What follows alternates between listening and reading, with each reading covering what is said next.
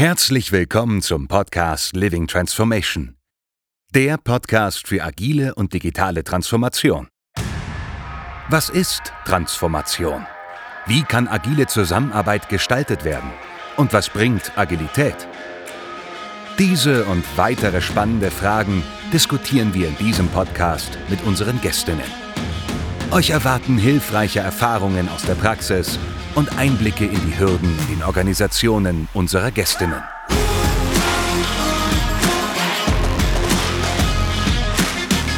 Herzlich willkommen zur Living Transformation. Ihr seid hier in dem Podcast für agile und digitale Transformation gelandet. Mein Name ist Mario Brückner und ich habe heute zu Gast Carola Gergen. Carola arbeitet in unterschiedlichen Rollen für einen Telekommunikationsanbieter in Deutschland.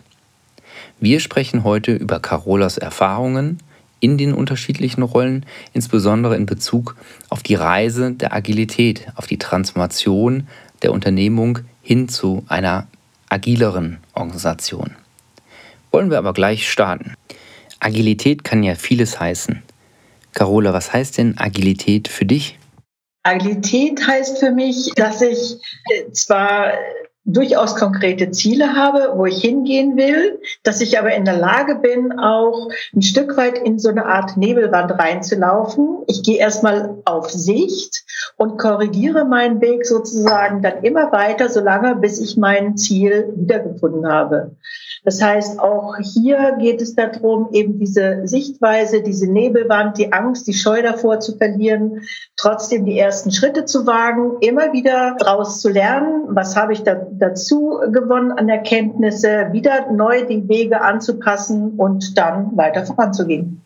Ja, dieses iterative Vorgehen, was du beschreibst, ist, glaube ich, ein Kernelement von allen agilen Methoden und von Agilität an sich. Und damit halt auch die, die Fähigkeit, dann halt die Möglichkeit, sich anzupassen. Aber um diese Flexibilität und diese Reaktionsfähigkeit auch zu erlangen, ist, glaube ich, ein weiter Weg. Oft starten die Unternehmen mit kleinen agilen Projekten, setzen dort Scrum und dergleichen ein und erschließen dann später erst andere Cluster der Agilität, beispielsweise Prozessänderungen, Organisationsänderungen, Änderungen der Entscheidungswege. Es ist im Endeffekt eine Riesenänderung über Jahre. Diesen Veränderungsprozess nennen wir ja oft auch Transformation. Wir werden uns gleich mit dem Thema agile Transformation etwas näher beschäftigen, Bevor wir dahin gehen, möchte ich aber gerne von dir ein paar Insights haben. Was sind denn deine Erfahrungen gewesen in klassischen Transformationen? Du bist ja jetzt mittlerweile schon in unterschiedlichsten Unternehmen unterwegs gewesen. Was waren so deine Dinge, die du wahrgenommen hast als Mitarbeiter, als Teil dieses Wandels, als Teil von Transformationsprogrammen? Also ich habe eine äh, Transformation mal erlebt, wo wirklich mit professionellem Change Management, sehr viel Kommunikation, mit sehr großem Aufwand ähm, eine Veränderung vorangetrieben wurde. Die habe ich damals als, also eher top-down gerichtet, gar nicht so unangenehm empfunden. Allerdings war genau da die Kritik, wie viel Einfluss hatte ich da noch? Trotz guter Kommunikation war so das Gefühl, es machen doch mehr die, das Top-Management oder mittlere Management und wir müssen mehr oder minder dann mitziehen, trotz aller gut meinten oder auch gut äh, durchinszenierten Begleitung.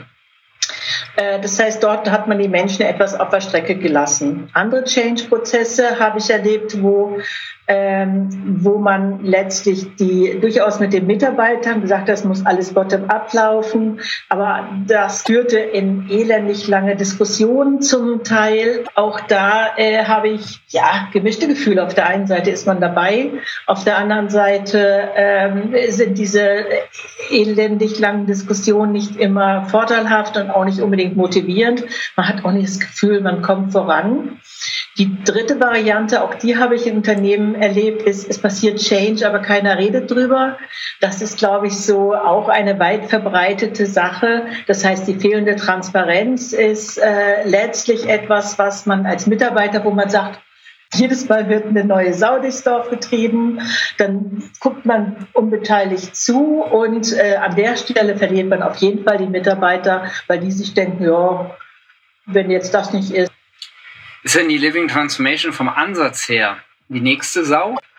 Also man könnte meinen, dass die Living Transformation äh, vielleicht dieselben Fehler macht. Ich glaube, da muss man darauf achten. Bei jedem Change-Projekt hat es viele Aspekte. Die Kommunikation muss stimmen, die Leute sollen mitgenommen werden. Und das, was für mich aber ganz wichtiges Gut ist, ist eben genau die Transparenz. Ja, also nicht zu sagen, äh, wir machen mal dies, wir machen mal das. Und das wird, äh, ich sag mal, nur in den äh, Sitzungen der Führungskräfte besprochen, sondern ganz wichtig ist hier die klare Transparenz, gepaart aber auch mit, mit klaren Zielvorstellungen, damit man weiß, warum man das macht, wo man hin will, das kommt zusammen und da sitzt auch meine Hoffnung dahinter, dass die Living Transformation das erfüllen kann, weil diese Aspekte in dem Konzept äh, integriert sind. Jetzt lauft ihr natürlich schon eine ganze Zeit mit der Living Transformation, habt eure Erfahrung mit dieser mit diesem Ansatz der agilen Transformation gemacht.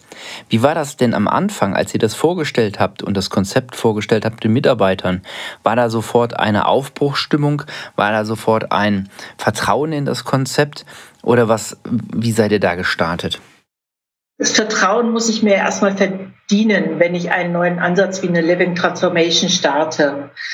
Ähm, das heißt, ich muss an den Stellen, muss ich mit einem Stück weit Vorbildfunktion, mit einer guten Kommunikation, mit dem Aufzeigen, was tue ich, warum tue ich es, sozusagen äh, ein Stück weit was vorleben und dann mir die Zeit nehmen, in den Gesprächen mit den Mitarbeitern rauszuhören, was sie davon halten und dann auch bereit sein, im Sinne auch einer Agilität unter Umständen hier und da Sachen anzupassen, um zu den Zielen, wo ich hingelangen will, auch hinzuführen.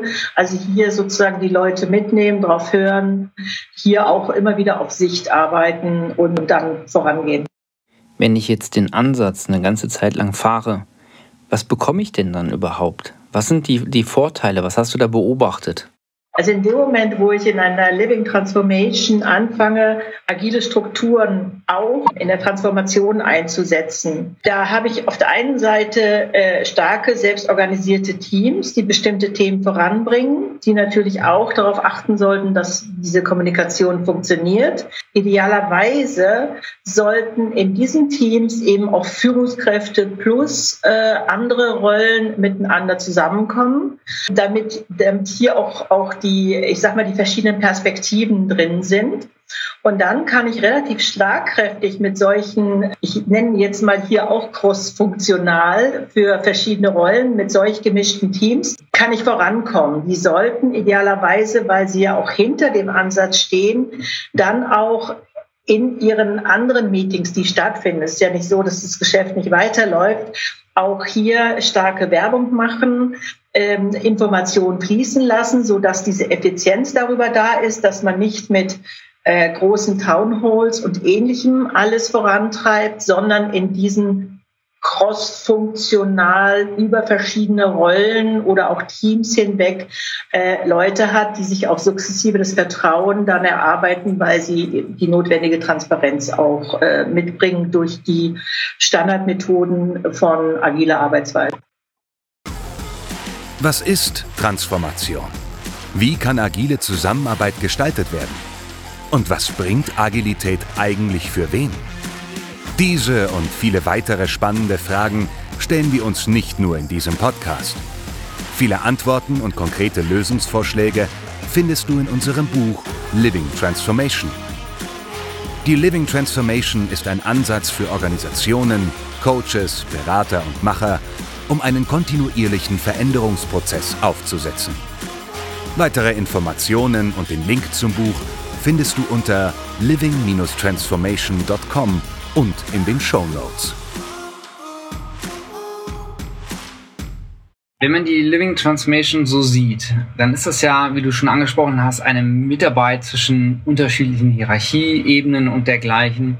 Was ist besonders wichtig zu beachten, wenn man als Mitarbeiter in so eine Transformation reingeht? Oder auf der anderen Seite auch, äh, mit welcher Einstellung bleibe ich lieber so einer Living Transformation fair? Was muss der Mitarbeiter mitbringen, um sich da zu involvieren? Wenn man in diesen Teams äh, arbeitet, gerade auch über die Hierarchiegrenzen hinweg, ist es wichtig, dass man ein Stück weit ähm, Selbstbewusstsein hat, also keine Angst vor Hierarchien hat. Grundeigenschaft oder die Idee zu haben, man arbeitet selbst organisiert auf demselben, auf der Augenhöhe, ist relativ wichtig.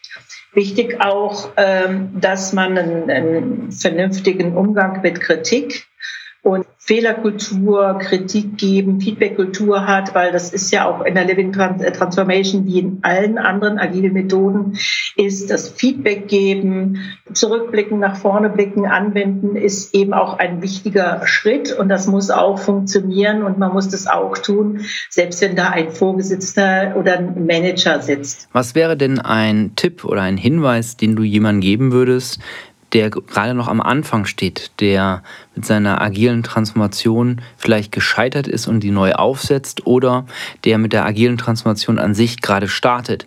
Was würdest du ihm raten? Also sagen wir mal so, wenn man sich an der Stelle in, in eine klassisch in eine agile Welt bewegt, meine ganz klare Empfehlung ist, holt euch eine Unterstützung von erfahrenen Leuten. Danke, äh, Carola, für die indirekte Werbung hier. Ähm, wir arbeiten ja eh gerade im Projekt in der Living Transformation zusammen. Das finde ich sehr nett.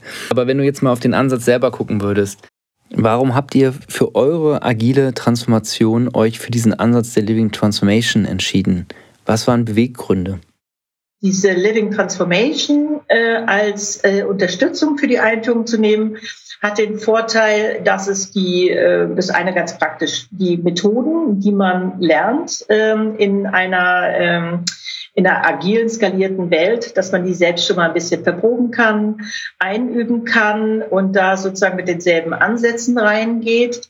Und das Zweite ist, äh, ja, ich erlebe die Living Transformation als etwas, was anpassbar auf den Bedürfnissen ist, es wird ja genau reflektiert, was will ich, in welcher Priorität, was passt zu uns. Und darauf stellt sich das, das ganze System sozusagen ein und man kann damit sozusagen mit einer Unterstützung seine eigenen Ziele verfolgen. Agilität darf ja nicht verbieten und sagen, du musst exakt den Schwalenweg gehen, sondern ich muss überlegen, was ist wichtig. Und dann bekomme ich die Methoden, die Tools, das Framework an die Hand um diesen unbekannten Weg zu erforschen für mich und erfolgreich zum Ende zu bringen. Wir hören so das erste Mal mit der Living Transformation in Kontakt gerät und, und dann hört sich das Ganze an, dann wirkt das erstmal komplex. Was sind so deine Erfahrungen, wie der Ansatz ist? Ist der von der Ressourcensichtweise her oder vom Verständnis her? Ist er einfach? Ist er schwierig? Wie würdest du ihn einschätzen? Der Ansatz für die Living Transformation ist am Anfang nicht unbedingt 100 Prozent eingängig. Der hat eine Vorlaufzeit und ähm, die Problematik liegt da drin, dass man erstmal sich damit auseinandersetzen muss, wie gehe ich vor, warum gehe ich so vor und der auch ja, ein Stück weit natürlich versucht, die wichtigen Stakeholder, die entscheidenden Leute mit einzubinden. Und dann passiert etwas, was natürlich überall der Fall ist. Die Leute haben nicht unbedingt Zeit, es gibt Urlaube und eigentlich am Anfang hat man so das Gefühl, es zieht sich alles so ein bisschen hin, wie Kaugummi, muss, muss man mal so sagen. Das nächste ist, aber was ist, ist eben auch ein Vorteil von, dem, von der Living Transformation ist, wir müssen hingucken, wie viel Zeit ist man bereit zu investieren. Also wann haben wir Zeit, wie häufig können wir Termine finden? Und da hat natürlich ein Unternehmen es selbst ganz stark in der Hand zu sagen, ja, es ist Prio 1, die Transformation, dann habe ich Zeit, dann kann ich auch drei, vier Tage die Woche von mir aus mich mit dem Thema mal befassen und das mal durchziehen. Oder man sagt, nee, es muss nebenher laufen, ja, und dann haben wir diesen Effekt, dass es sich in die Länge zieht. Ja, aber das ist gerade, glaube ich, einer der Vorteile, dass man selbstbestimmt sagen kann als Organisation, ich will jetzt richtig Gas geben, ich will jetzt richtig vorankommen, ich bin auch bereit zu investieren, ich möchte Schnelligkeit haben, ich möchte schnell Änderungen sehen oder ob ich sage, ich habe ein anderes Tempo und das ist auch okay. Es ist halt eine bewusste Entscheidung, welches Tempo ich ansetze und ich kann es halt im Ansatz der Living Transformation jede drei Monate neu bestimmen. Das heißt, ich fahre auch, was das Tempo angeht, auf Sicht. Beispielsweise, wenn jetzt eine sogenannte Busy Season ist, ne, beispielsweise in der Kleidungsindustrie um Weihnachten herum, wo einfach keine Zeit für eine Transformation, für ein Schärfen der Echse ist, dann äh, kann ich das okay finden, kann das akzeptieren, kann eine Entscheidung fällen und nimmt da einfach dann Druck, aber auch Investitionen oder beziehungsweise Zeit raus, kann dann aber auch keinen schnellen Fortschritt erwarten und zu einem späteren Zeitpunkt lege ich wieder weiter los. Vielen Dank an der Stelle für die guten Insights. Es ist toll, mit jemandem zu sprechen, der aus der Praxis spricht, der aus einer realen Einführung der agilen Transformation mit der Living Transformation berichtet, von den Schwierigkeiten, von den Herausforderungen. Und ich denke, das ist auch ein Nutzen, den Zuhörer hier haben, aus der Realität, aus der Praxis heraus Informationen zu bekommen. Vielen Dank und viel Erfolg noch mit eurer Living Transformation.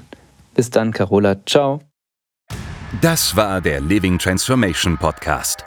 Der Podcast für agile und digitale Transformation.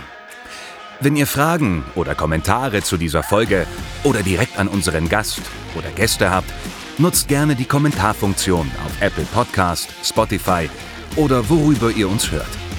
Für all diejenigen unter euch, die noch mehr über das Thema Living Transformation herausfinden wollen, nutzt gerne unsere Website unter living-transformation.com. Hier findet ihr weitere spannende Informationen zu dem Ansatz sowie unserem Buch.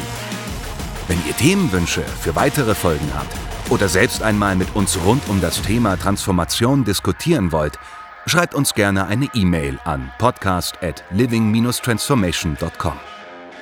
Darüber hinaus freuen wir uns über Bewertungen bei Apple Podcast, Spotify und Co. Bewertet uns und lasst uns ein Feedback da. Und damit ihr in Zukunft keine neue Folge verpasst, abonniert diesen Podcast.